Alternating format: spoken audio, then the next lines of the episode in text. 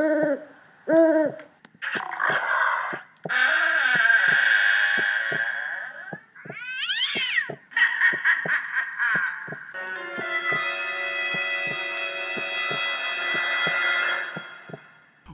the How to Survive a Horror Movie podcast, where we learn how to survive horror movies and maybe how to survive life. I'm your host, Ryan Stacy, and today we are talking about the Shining miniseries from 1997. We're going to be talking about part one of three today. Maybe it's good to be scared sometimes, a little bit. And I'm joined by our Shining correspondent, Jakob Colness. Jakob, how you doing? Uh, I'm doing pretty good. Uh, it's the first day of October, and it is appropriate that we would be doing any sort of podcast business today, given that it is. I know that I always say the start of spooky season is September 1st. Yes. But everyone usually is in agreement Yeah. with spooky season being today. It's it's October. It's spooky season. Yeah. A big part of the miniseries takes place in October. We have also a special guest with us today. If you hear A nonverbal guest. we have Casper the friendly pup. Yep. wandering around. Jakob's dog Casper, who's uh, Mm-hmm. here with us today, making noises probably in the background. So if you do hear anything like that, Yeah, it's, it's- a, a spooky ghost dog. He's, he's he's not going to get on the mic, unfortunately, but he you will probably hear him Yep. if he decides he wants to be noisy. Uh, I'll, I'll do my best to edit out any big noises, but you might hear something occasionally. So it's not a haunted podcast. It's just a friendly pup Mm-hmm. who's currently licking my garbage can. Yeah. oh, he's so sweet. Thank you for bringing Casper today well, I had to. because Yep. he's adorable. So we watched part one of the Shining miniseries, Yep, which you've did. not seen before. Nope, did what not. did you think episode one? Good. I didn't know what to expect, especially when you're comparing. And I, I want to get it out of the way too. It is really hard to not compare something like this to the film. Yep. Um, in any regard, like when you have this like cultural landmark horror movie, no matter how it's adapted from its source material, that if you have another adaptation of it, everyone's still only going to be thinking of.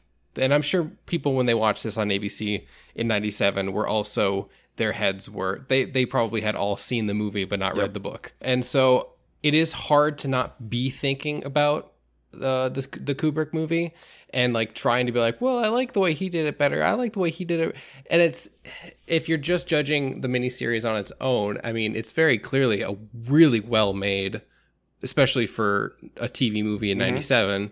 Like it's it has a big budget for its time feel Sure. like they definitely spent more money getting trying to get this done and get it right as best as possible as a TV show. And if they were going to include as much of the book as they were, that they would have to do it as a miniseries as opposed to a, another film. So them having to do what is essentially as something as ambitious as a movie, but for television.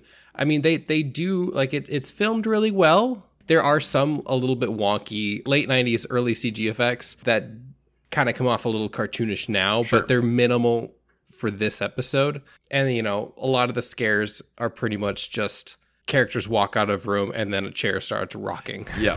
so it's I, I gotta say like the, the the spook factor is definitely down considerably but as a part one of a three part miniseries just introducing the characters and introducing the storylines and like getting all of the background information on everybody and building up until we get to them moving in Mhm. and then at least spending a night in the house Yep.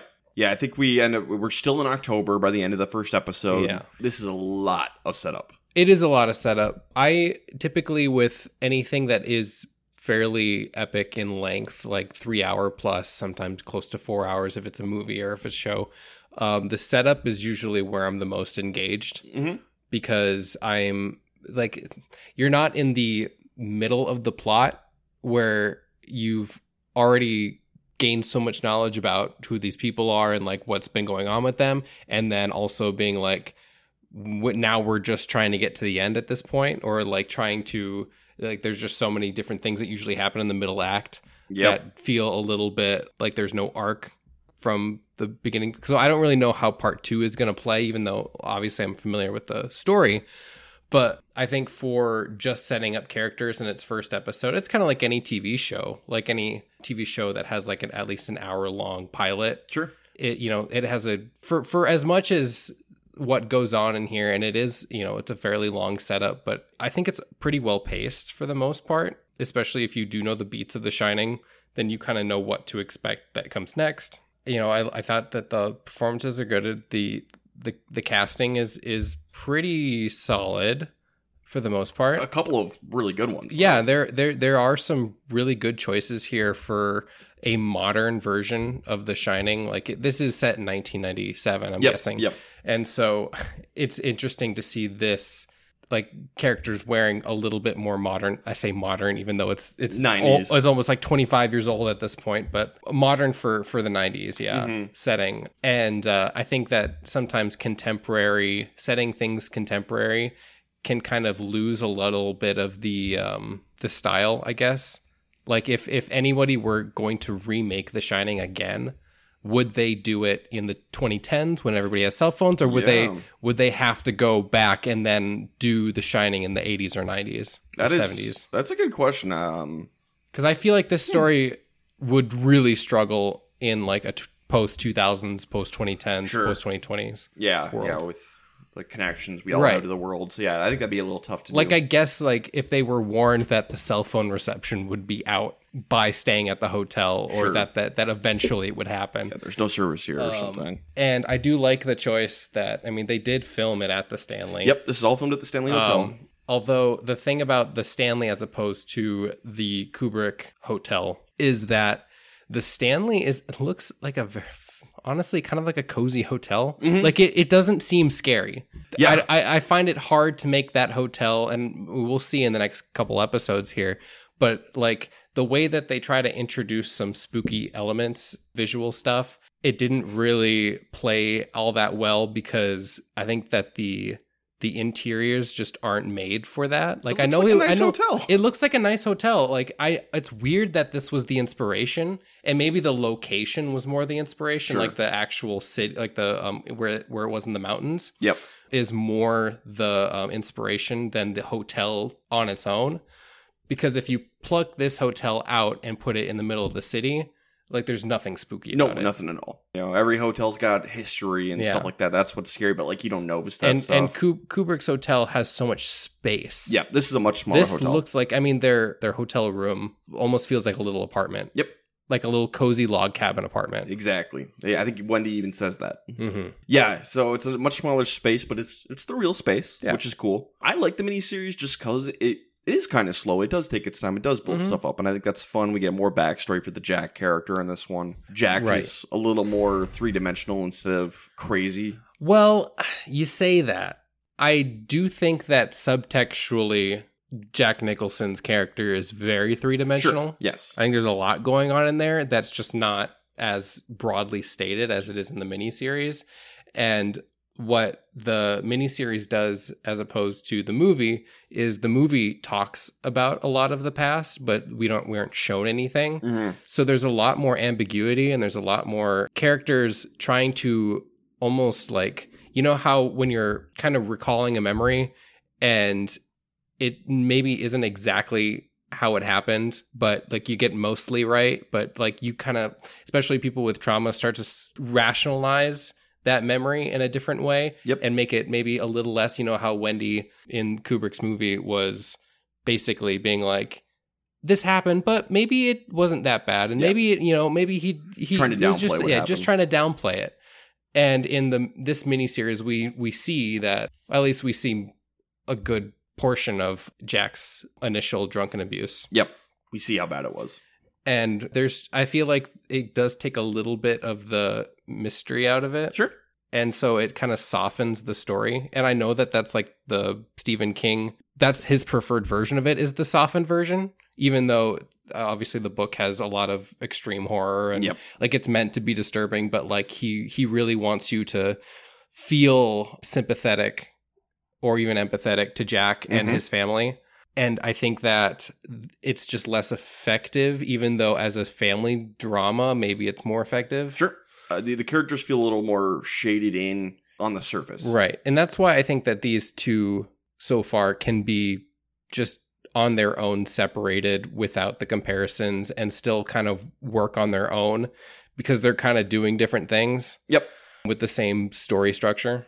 I think honestly, for me, the miniseries and the film complement each other. Like, Yeah. it's it's fun to watch both. It's like two versions of the same story with different things that are more important in one than the other. Mhm. And I just think they complement each other well. Like getting both is is a, more fulfilling experience than one on on its own. I think. Yeah, and I think people, you know, like I said, most people have seen and and like the Kubrick movie as opposed to having read the the book or watched the miniseries. There's just percentage wise, that's just how it shakes out. Yep. And so people are always going to gravitate towards the the more Kubrick element, kind of like me. Like I'm always because I've had that movie in the back of my brain for you know almost 20 years now, Mhm. and so uh, something fresh like the miniseries isn't going to be as effective to me Sure. on first watch.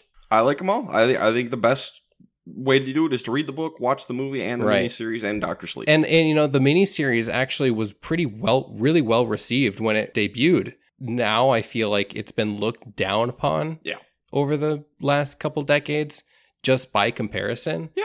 And you know it's a little unfair. yeah, I think so. I think it's worth checking out. I think it's worth watching uh, Mhm. if you like the story. And it's interested. it's also it's a more autumnal version of The Shining. There's a lot more scenes outside in the Yep. fall weather with like red golden trees and and you know leaves on the ground and blowing wind and yeah, we don't get any snow. It's all autumn. yeah, it's here. all autumn. which that's fun. Good setting, great setting. Mhm. Well, the point of this podcast is we're trying to create a master list of rules to survive any and all horror movies and miniseries. Uh, it turns out, so we're going to be going through the plot of the Shining miniseries Part One, uh, beat by beat, decision by decision. Though we might kind of yada yada through parts of it because some of it's exactly the same as the movie. So we'll mostly be highlighting the changes. Yeah, especially the part one aspect of it. We can kind of breeze through a lot of this. It's mostly them just kind of going over what we already. I don't know. think this will be a super long podcast. No, but spoiler alert: go watch the miniseries. I like it. I don't think enough people have seen it. Um, just it's probably hard to find, but probably I have it on DVD. I had to Yeah. buy it. Um, but you know, it's worth checking out. eBay I think. exists. eBay exists. But spoiler alert. Anything else before we jump into this? No, let's go into it. All right, let's get into the plot of The Shining Part 1. So we're introduced to Jack Torrance, once again, right off the bat, played by Steven Weber, who I think does a really good job. Uh, really good job. It reminds me a lot of Christian Bale in his performance, like American like the Christian- American Psycho Christian Bale, yeah, or, just any American version of Christian Bale. yeah, he looks like Alan Tudyk. Yes. Um, and uh, he also reads a lot of Stephen King audiobooks, mm-hmm. And so I don't know if this was before or after those times. I don't I know exactly before. before, yeah. But he's got a you know his his voice is meant to be recorded. You know his it's he's got a good timbre in his voice and a good like enunciation, but it doesn't come off like he is overdoing it. Which can which a lot of like Stephen King dialogue actors there's there's some times where it's like an actor just you just can't make that line work. Yeah. But Steven Weber does a good job. He I know him from the show Happy Town, which is a one season kind of horror mystery TV show that took place in Minnesota. It's filmed in Canada, but it took place in Minnesota, and I remember they made a big deal about it. This murder mystery in small town Minnesota. So I watched it as a kid.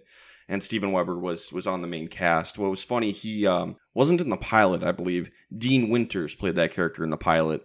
Uh, who Mayhem, the May uh, from the All Allstate commercials, uh, Oh, or the. Vulture from Brooklyn Nine Yeah, yeah, yeah. but I think Dean Winters got, I think the story goes, he got frostbite filming the pilot of Happy Town and then left the show and Steven Weber took his spot. Oh. Well, Um, good I on think, him. Like Dean Weber lost, or uh, Dean Winters lost part of a finger, I think, shooting that that show. Yeah, I wouldn't I wouldn't replace anybody on that show if that was the case. Yeah. But Steven Weber, uh, so that's what I mostly know him from, uh, but I've seen him in other stuff too. You, you've seen him in stuff. He's basically already got the job at the hotel at this point. Like, we Mhm. kind of skipped the interview process for the most part. Um, but he's getting a tour of the boiler room, which we briefly saw in this Kubrick movie and is much more important in the book and the miniseries in Doctor Sleep hmm because this boiler's a piece of shit. There's no safety valve, it rusted shut, so they have to like lower the pressure manually every night, otherwise the thing will blow up and destroy the hotel. Jesus Christ, someone call OSHA. And uh, it's uh, Pat Hingle who is giving him the interview Yep. um, or the the walkthrough. Yep, Pat Hingle, who uh yeah, he plays Pete Wilson or Pete Watson, sorry. He was um Commissioner Commissioner, Gordon. Gordon. in the Batman, uh the Tim Burton Batman. I feel bad. That's all I really can come up with with Pat Hingle. But I mean, there are more, there are more things. It's just that if I, you know, if if if you're wondering who Pat Hingle was and I'm saying like, oh, it's Commissioner Gordon, who you know, obviously him and Michael Go or Michael Gough played um, the only two, perf- like they were the only two performances in all four Batman movies. So easy to remember who Pat Hingle is in Yep. those, even though he- as a Commissioner Gordon, it's nothing like in those movies. Commissioner Gordon is nothing like the Commissioner Gordon in literally any other Yeah, medium. he's just kind of there. Yeah. He's also in the greatest comedy ever made, which is Talladega Nights, The Ballad of Ricky Bobby. He's got a small role in that movie. Okay. So I also know him, know him from that. Mhm. But yeah, Pat Hingle's giving him the tour, giving him backstory history on, on some of the shit that's gone down here at the, the Overlook, including a woman who killed herself in a bathtub. And then the last year's uh, caretaker, a guy named Grady, who shot himself, but he Mhm. didn't have a family. He was here by himself. So that's a change. Um, so cabin fever got to him, isolation, but yeah. Jack's got his family. It'll be fine. And once again, it's one of those things where sometimes when in the Kubrick movie, when they do discuss like the past history, discussing it without being shown flashbacks of it is way scarier Yep. because it leaves your imagination going a little bit more wild. So sometimes when they flash back in this miniseries, it feels like maybe they could have held off. Sure. But yeah, we're gonna get a flashback of this woman slitting her wrist in the bathtub. Yeah. So then after that, we're gonna meet uh, Stuart Ullman, who's the manager of the Overlook. Small role in the first movie, uh, small role here, hmm but he's played by Elliott Gould Yeah. of Ocean's Eleven or the Ocean's trilogy, hmm trilogy fame. He might have even been in the fourth one. I can't remember. I feel. Yeah, like I think was- he had a cameo in the fourth one. I mean, he's most known for being in like Robert Altman movies and but yeah, it's a big name actor for but it you know, it is like it's ABC, it's this gigantic production. They're going to try to like woo whoever they can. Yep. Like it was just probably for a day for Elliott Gould. Day of Oh, work. yeah. and he is a dick in this. You know, he even refers like, "I'm sure the staff has all said I'm a bastard," and that's kind of true. I didn't want to hire you, Jack, because you're drunk. The board of directors hired you against my uh, against my wishes, and I'm not happy about it. He's trying to just he's kind of justified though. Yeah, honestly, yes. He was he was trying to like vet a good employee and it got away from him. It went over his head because he knows uh that Jack's backstory that uh you know he's had trouble with alcohol. And then at his old job when he was a teacher he beat up a student. Um student slashed his tires when Jack cut him from the debate team. Jack beat him up. Uh so he got fired and uh yeah. Yeah, he's a met like Jack is a literal menace. yep. Yep. He So- beat up a kid. He's a drunk rule four don't be a menace so Ullman doesn't want him here and Jack's like you know beating up that kid that's what got me to go to AA meetings and I've been fine ever since I, I, I can tolerate life But it yeah, but it should be Elliott Gould's like he's justified in thinking that Jack's not the right person for the job. Yep. he's 100% correct Especially if you're sticking somebody in isolation. Yep, it is a bad call, but it's not Stuart Ullman's call. We cut to Danny and Wendy. Danny is played by Courtland Mead, a young kid actor. Derek, you're gonna love this. Uh, Derek Kubicek. Uh, Courtland Mead is the voice of Gus in the Recess TV Mhm. TV show and movie. Uh, Derek and I are both big fans of Recess. So well, Gus yeah, Griswold. he's he's he's actually probably most known for being a child voice actor. Yep. He also was uh, on another ABC Saturday morning Disney show called Lloyd in Space, Okay, which I've never seen. which was it was it it's just a little bit after Recess's time, but like Okay. they played it the same. They were there was overlap for a bit there. It was more of the like it, it was um they only really had it on ABC one Saturday morning and then Toon Disney and Mm. they didn't really have a lot of crossover. But I remember watching that a lot as a kid too. What's interesting about his performance here is that part of you is like, is this a bad child actor? And then also, is he like doing more than he has to? And he has what I almost want to call Shelley Duvall face Mhm. which is the ir- irony is that Shelley Duvall is not obviously playing his mom this time out, but she was Wendy. But he has like you know his anytime he's shocked or scared, his upper lip curls up, and all you get is just these gigantic front teeth. Yep. And his his it, it almost he's got like a face that you're like, is it not perfect for camera or is it perfect for camera? Yeah, Depending on the role. it But- depends on the role. I think he does a good job here. I think Yeah. he's realistic. Yeah. Uh, I find him a very like you you worry that the dialogue that they give him is going to come off corny or like unrealistic for a child but he still manages to kind of sell it as a more modern take on danny Yep. and uh, danny lloyd was more quiet way less talkative Yep. and that i think that's also maybe my um a little bit of you know comparison here where danny given his history probably should be more quiet and more like to himself and maybe closer to Wendy. And this version of Danny is weirdly closer with Jack. Yep. Like we never really see him interact that much with Wendy up Just until the, beginning. end or and toward the end too where they're they're hanging out and there still seems to be some distance between him and Wendy. Yep. But like after having uh, abuse, some abuse being caused by Jack that you'd think that he would be more distant with Jack, but this kid is really close with Yep. with his dad. Makes the story more tragic. I suppose it's just it's I think it's just more of like a child psychology like what what would he what would this kid in this situation Right. actually be like and maybe the Tony character is which who we Big see change. which we see and it I don't like it That's probably the biggest criticism people have of the miniseries. Yeah. Is we we Tony is played by an actual actor, yeah a floating uh green screen teenager, of an actor yeah floating teenager. We'll get into that in a second, but Okay. basically it's the same backstory Yeah, with yeah. them. Danny got hurt by Jack once. Wendy said she'll leave next time it happens, and Jack kind of implies that if it happens again, he'll kill himself. Mm. Uh, so basically the same backstory. Wendy, uh, we we get her at one point checking Jack's bottle of tea. You know, comes in a plastic bottle type of tea for Right. booze. yeah um, but no booze. But yeah, uh, Danny goes outside and then Tony visits him, and Tony is a floating teenager. Yeah, it just doesn't work. It was it's like I like I said, th- this miniseries feels the need to show too much Yep. and the implications are way more interesting.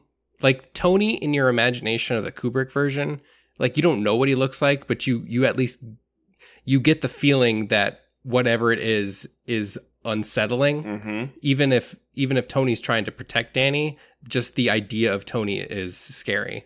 Yeah, this is sillier. Yeah, this is like a imaginary friend. Yeah. Yeah, Tony floats around and basically warns him of the danger of going to the Overlook Hotel. So uh, I think Danny already knows, like, if they go, they're entering a horror movie. And the one thing that bothers me about Tony in this too, because we see him, but because we have dialogue with Tony, it makes me think more that Tony, this entire story, is a gigantic asshole. because he is telling, and obviously he can connect through the shine, but if he can do that with the shine for for Danny, he should be warning other people through the shine to prevent this kid from going to this hotel, like Dick O'Halloran or whoever, because. And I don't know if this is like ludicrous, if if like Stephen King can be like, well, actually, this is how I wrote Tony, and this is what I meant by this, and this is what I meant by that. But just from what I'm judging off of the miniseries here, he's telling the one character that has no choice. yep. So it's like, well, that's good to know, but like, what else can he do? What is he you gonna can do about you it? can you can warn him that it's going to happen regardless, and this is how you protect yourself. But saying don't go to the Overlook Hotel, like kid can't do anything about that. Like he's like tell somebody else. Yeah, tell tell an adult. tell tell a different shiner Yep. to get to find a way to prevent this family from going to this hotel. So Jack's gonna get home, and, and Danny's gonna have a vision of a bloody croquet mallet. What you know in the in the movie, famously he uses an axe to chop down a door, whereas in the book he used a croquet mallet. or Which ro- an rope axe mallet. is probably more effective. Yep, but yeah, croquet. But it's it's the same with uh, the min- misery, where in the book it was a like a mallet, oh, and in the in the movie it's a it's like a um like a saw or something. I don't know. I've never seen Misery or You've never book. seen? Oh gosh. It's like the one. That's probably my biggest blind spot. I'm, but I'm gonna read the book before I watch the movie for that one. Okay, that could that could be an eventual um how to survive. Oh yeah, That, I, I actually, that whole movie is literally how to survive. Uh, yeah, I know very little about Misery. I'm very excited. Oh yeah, no, misery is great. but I would argue probably at this point my biggest horror blind spot, the biggest horror movie I have not seen is Misery. Uh huh. Yeah, I've seen just about everything else, but yeah, You've seen like everything that misery has in other movies, Mhm. but just not misery. Like Uh, you've yeah, seen, seen, movies. the Family Guy spoof. well, I mean, you've seen movies where people are trapped in places in the middle of winter. Yep. You've seen things where people are held captive Yep. by crazy people, and yeah, no, Yep. it's one hundred. All of that there. But uh, yeah, I, I have no idea how that one ends. I have, I have no clue how Misery okay. ends, so which is kind of cool. I, I know very little about the movie, which is Mhm. I love. Get to it one day. yeah. I got. I'm reading through all of Stephen King's books, so I'll get up to it. I'm reading uh, The Dead Zone right now, Okay. which I, I'm very much enjoying. That's a movie too. Yes, Christopher Walken. Mhm. Uh, I'm gonna watch that movie very very soon. I can't wait. Uh, Jack also has a friend named Al who Jack gives a call to him to thank him for helping him get the job. But yeah, that's from the book too. It's his old drinking buddy. They both got sober, and Al helped him get the job at the hotel. So they're gonna head up to the Overlook. Their car is established to be a hunk of junk, but they are gonna eventually get up there, even though Tony warns them again not to go. Seriously, warn somebody else. Warn Jack if if if he has any sort of psychic connection. At the Overlook, there's no maze this time, and so we have just hedge animals, which that's what the book is as well. No also, kind of, I I get it because it's the book. They're adapting the book, Yep. but it does suck to lose the maze. Does suck to It lose really the maze. sucks the to maze lose is the maze. my personal favorite part that's of the movie. That's like such a genius addition. Yep. such a genius addition. But if we're going a different direction, I understand. Yeah. We're going to be introduced to Dick Hallorann again, who's played by Melvin Van Peebles. I'm not, I, you know, I've heard of Melvin Van Peebles. I'm, I'm not super familiar with him, but I know his son, Mario Van Peebles, who is in Jaws: The Revenge. hmm well, I think Melvin Van Peebles is a was a black was he a black exploitation actor from the seventies? Am I Um, getting that right? Yes. Yes. Yep. Uh, Sweet Sweetback's Yep, badass. Yep. song. That's yep. Mm-hmm. bet one of the best regarded examples of the black exploitation genre. Yes. Yep. Not super familiar with him. I like him a lot in this. Yeah, he's good. What's interesting about the way that like something like Scatman Crothers plays Dick? I mean, they, they, they're mostly similar performances. Yeah, I'd say so. Um, but I feel like there's more of like a haunted element to Scatman Crothers, with Mhm. his his face is a little bit more gaunt, yep. And uh, Melvin Van Peebles is a little bit more sweet. Yep. I feel like Scatman Crothers, if he was just sitting down with you, he would just tell you stories. And Melvin Van Peebles, if he was sitting down with you, he would just tell you gossip. Mm-hmm. hmm So that's like that's kind of the different two different shades of the same character, the way that they play. And obviously with Doctor Sleep, Carl Lumbly Yep. is doing more Scatman Crothers than kind of doing his own take on it. Yeah. But it's still really good casting. Yep. It's a good character. It is a it's- great if- character. Yeah.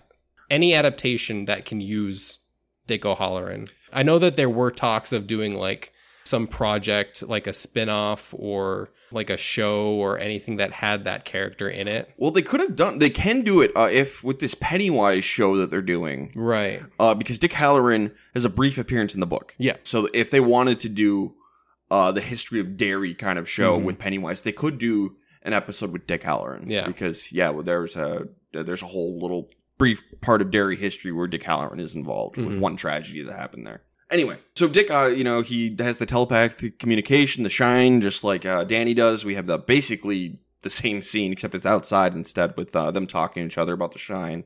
But basically, he wa- he's like, Danny, you have more shine than anyone I've ever met. Try like shouting at me, uh, sh- like mentally shouting at me. I want you to shout as hard as you can mentally at me. And Danny's actually going to hold back, but he is going to knock Dick backwards and shatter Dick's uh, taillight on his car. And he didn't even go full strength. And Dick's like, "Yeah, you could probably kill me if you went full strength at this this range." But he's like, he, he's telling Danny like, "Occasionally, I've seen bad things here. I don't think it's a great idea for you to be here all winter, kid with a shine as strong as yours." But you say your dad needs this job. Okay, so I can't get you out of this situation, but here's some tricks and tips to right. survive. He's doing way more help than Tony. Yeah, basically just close your eyes, turn your back on whatever you see, count to 10, it'll go away. hmm It's pictures in a book. Don't go into a certain room. And Danny guessed the room number. Yeah. Dick's like, uh, maybe, maybe not. Don't go in there. Which in this version is 217 Which is the real number, I believe, from the, the book. from the book. And that was the room number Stephen King stayed in. Yeah. So they changed it to the real number. And basically, if you need help, if things get really bad, just shout as loud as you can, and hopefully Dick will hear you all the way in Miami or Florida or wherever he is. Mhm. So a lot of the same stuff, but he's a little more direct in his advice this time because he knows, like, you're walking into a horror movie, kid. hmm Uh oh. Once again, there's no booze in the hotel. Pete's gonna end up leaving here. Pete and Dick were giving them a tour of the hotel, and it's kind of the same stuff that we saw in The Shining. Um, but Dick's gonna show off the presidential suite, and Danny's gonna have two visions. He's gonna have he's gonna see a ghost, and then he's gonna see or hear a murder happen in the presidential suite, and he's gonna get like an echo of that murder. Yeah. The image of the ghost appearing on the poster board Mhm. is probably the most effective scare in the first episode. It doesn't come off that cartoonish. It almost kind of comes off old school. Yep. St- old school scare. But another thing Danny sees is when one of the first to- visions Tony showed him was a fire hose coming to life, and snap at him, that's trying to bite him. that's that's where some of the little silly looking. corny, silly looking. It, it looks a little bit 1997. Yeah, they're trying to scare people that are watching this on cable. Yep. in, In, the 1997. 90s. Yeah. But Danny walks past that fire hose. He's very nervous about it. But eventually, Dick is going to leave and head for Florida. So we, we just got the Torrances alone here. hmm We skip to a couple days later. Jack's reshingling the roof. That was one of the extra jobs that uh, he was hired to do. And he comes across a wasp nest in the roof. He sticks his hand in, gets stung, and almost falls off the roof. I like felt that in my nerve because the I don't know I don't know how it is for everybody else listening, but like the wasps in northern Minnesota have been really terrible, eh, especially like in September because they're all trying to get the last bit of whatever they need Yep. before the winter. Uh, and so they've been particularly vicious this year, and I have gotten stung. Oh, really? Yeah, and I I hadn't been stung in a really long time, so just having that uh, core memory come back while there's just all of these wasps surrounding their little wasp nest inside the roof of the house, and then obviously we see more of them later Yep. on. Of course, this is just like a what is it like um what's the term when someone leaves something behind and then and then it comes back later on in another act. Um, uh, like a Chekhov's gun. Chekhov's So, gun. yeah. It's the Chekhov's gun of wasps. Yep. Uh, I stepped on a hornet's nest when I was a kid, and so I have I don't like yellow and black insects. When he puts his hand on the nest, I'm like, nope, I, I hate this. I, I don't like bees and wasps and hornets and stuff Mhm. like that. I hope all of the wasp effects were just effects and that the characters did not actually have to deal with yeah, wasps. fuck that. Um, but he almost falls off the roof. Uh, rule three: do your damn job. Don't die in the process. Mhm. Maybe Stuart Ullman, don't be so cheap and have just one guy reshingling the roof. Maybe have like an actual company doing. They could deal with the wasps. yeah, and you know they have like safety protocols and stuff like that. Mhm. I don't think OSHA would like this very much, Mr. Ullman. But Jack, he's going to go get a bug bomb and seemingly kill the wasps and take out the hornet's nest or the wasp's nest. Danny and Wendy, they're going to get back from town, and Danny wants to keep the wasp's nest because it's it's obviously empty and dead now. Not in a horror movie or not in a horror miniseries, they're not. yeah. That's not how it works. Jack's like, yeah, yeah, keep it. And Wendy's like, uh, are you sure? And Jack's like, no, it's fine. They're all definitely dead. hmm Look, man, don't bring bugs' nests into your house. Okay? They I- might want to get back in. like I, I'm not necessarily saying this is a horror movie, but Rule 32: Play stupid games, win stupid prizes. Don't bring this in the yeah the hotel. Are you kidding me? Throw that shit away. Yeah, destroy it. I don't know if shit like that molds or anything too over either. time, but like it may look cool when it's hollowed out, but just throw it away. It's garbage. Yeah, and there's still bug bodies in there. Right. If it breaks, you get dead corpses of bugs all over the place. That's no fun. Mhm. Like even if they're not still alive somehow. No, absolutely not. I hate this. So we have Jack. He's working on his play. Uh, Wendy and Danny they are working on reading. Danny's learning to read, and he's gonna go to uh, Danny's gonna go to the bathroom to brush his teeth. And Tony visits him, and he's like, "Lock the door. I got to tell you something important." And you know he's locked in the bathroom. And so Wendy and Mhm. Jack they go to check on him. They can't get in. He's having another one of his visions. They have to break the door down to get at him, and he's like foaming at the mouth, basically. When they do wake Danny up, he's talking about Tony, his imaginary friend, who he has talked about before. And Jack doesn't believe in Tony. He's very dismissive, and he ends up shaking Danny, and Danny hits his head on the toilet seat, or not the, the back of the toilet. Oh, Jack, chill out. At that point, this is where you start to question her willingness To stay. to stay. yeah, Yeah.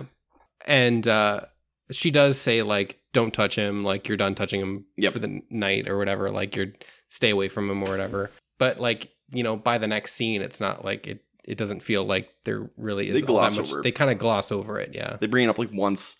Jack's say he is an accident because he was scared of the situation. Eh, It's not good, Jack. Yeah.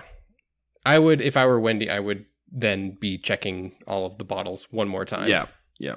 Uh, uh, time for a check, safety check. But yeah, they don't want to. Uh, Jack especially does not want to hear about Tony. It's like, dude, you gotta like listen. You gotta have open ears. yeah you can you gotta listen because at least if if if it's not real you can at least contextualize it Yep. and try to find the source Yep. with a child's um a kind of more unbelievable accusations like there's got to be a reason Yep. There's got to be something behind it, even if it doesn't make sense right away. hmm But later, Danny's gonna say Tony told him to lock the door. He doesn't remember what else except like look out for croquet mallets. They're dangerous. Uh-huh. come on, Tony. That's not really that helpful. That's really Exactly. not that helpful. Tony's not helping he's not he sh- he should be shining somewhere else. So during the nights, uh, we have like lights turning on and off in the hotel, the fires lighting, the jukebox turns on, but the Torrance family doesn't hear any of this. So Mhm. yeah, they're in a horror movie, they don't know it. It's a big hotel. It's a big know? hotel. When he talks about like, hey, if Danny's got another vision, I'm gonna take him to the doctor. And Jack's actually like, no, actually, if that happens again, I want you and Danny to leave the hotel, go stay with your mother until the winter's over. Uh, just get out of the situation. Okay. But Wendy hates her mother. During the night, wasps attack Danny because they're still alive in this hornet's nest or wasp nest. Yeah, he is surrounded There's- by. Yeah, they. Oh, hi, Casper. Casper saying hi. Um, He's saying, "Hurry it up." yeah, I want to leave. Uh, but yeah, the wasp attack. Uh, they get Danny out of the room. Everyone's kind of mad at Jack. I thought you said it was safe, Jack. More guilt trip. But yeah, I mean, yes, you assumed you were safe. Rule thirty three: never assume you're safe, especially when wasps are involved. Those things are like flying demons. So Jack is going to put a glass box over it to just contain them all, kill more. They all get stung. Yeah, there's there's literally like hundreds of them. Yep. Fuck this. And it's like at that point, just lock the door of that room and don't let any out, and just wait for them all to die on their own. and and they're not going to do that. Jack is going to put a glass box over it and like put a use like a book or a tab- table or some sort, and he's going to manage to Mhm. get them all outside. He's going to leave them outside, let them freeze to death. And they they end up talking. They're like, "Yeah, we're going to set up an appointment. We're going to take Danny to the doctor at this point." Well, yeah, I mean, with all those bites, like you, the the doctor is in, like, get that done right away. Yeah, as soon as you can. But Jack gets rid of the nest and leaves it outside. But as he's walking back up to the room, in the dining room, all the tables and or all the chairs are like upside down on tables, like put away, and all of them get knocked off the the tables at the same time. And this time the Torrances do hear Danny's asleep, but Wendy and Jack hear it. And Wendy is obviously concerned. Jack's like, ah, it was nothing. I probably knocked something over in the kitchen. Mhm. And that's kind of just Jack in general. He's just like dismissive of everybody, and that's probably Right. his big problem. But that's how uh, episode one ends. Is Mhm. uh, you know, just that spooky, all the chairs being knocked over note, and that's part one. Yeah. pretty straightforward. Not a whole lot happens in this first one. There's a lot of setup. But yeah, I don't have any awards because we barely did any horror movie, anything in this. Yeah, there's, I mean, there's there's not a lot of being people being chased or like seeing stuff except for Danny, but like, yeah, no, it's just getting introduced to the characters and then kind of judging them by off off of their own morals Yep. and off of their own history. Just getting to know them. So no new rules. The awards they're going to be a little interesting here because we don't have much to work with. First, we have the Randy Meeks Merit Badge, which hosts the character who did the best job at following the rules, based off Randy Meeks from Scream. There are certain rules that one must abide by in order to successfully survive a horror movie. I, I really think it, the only real option is Danny.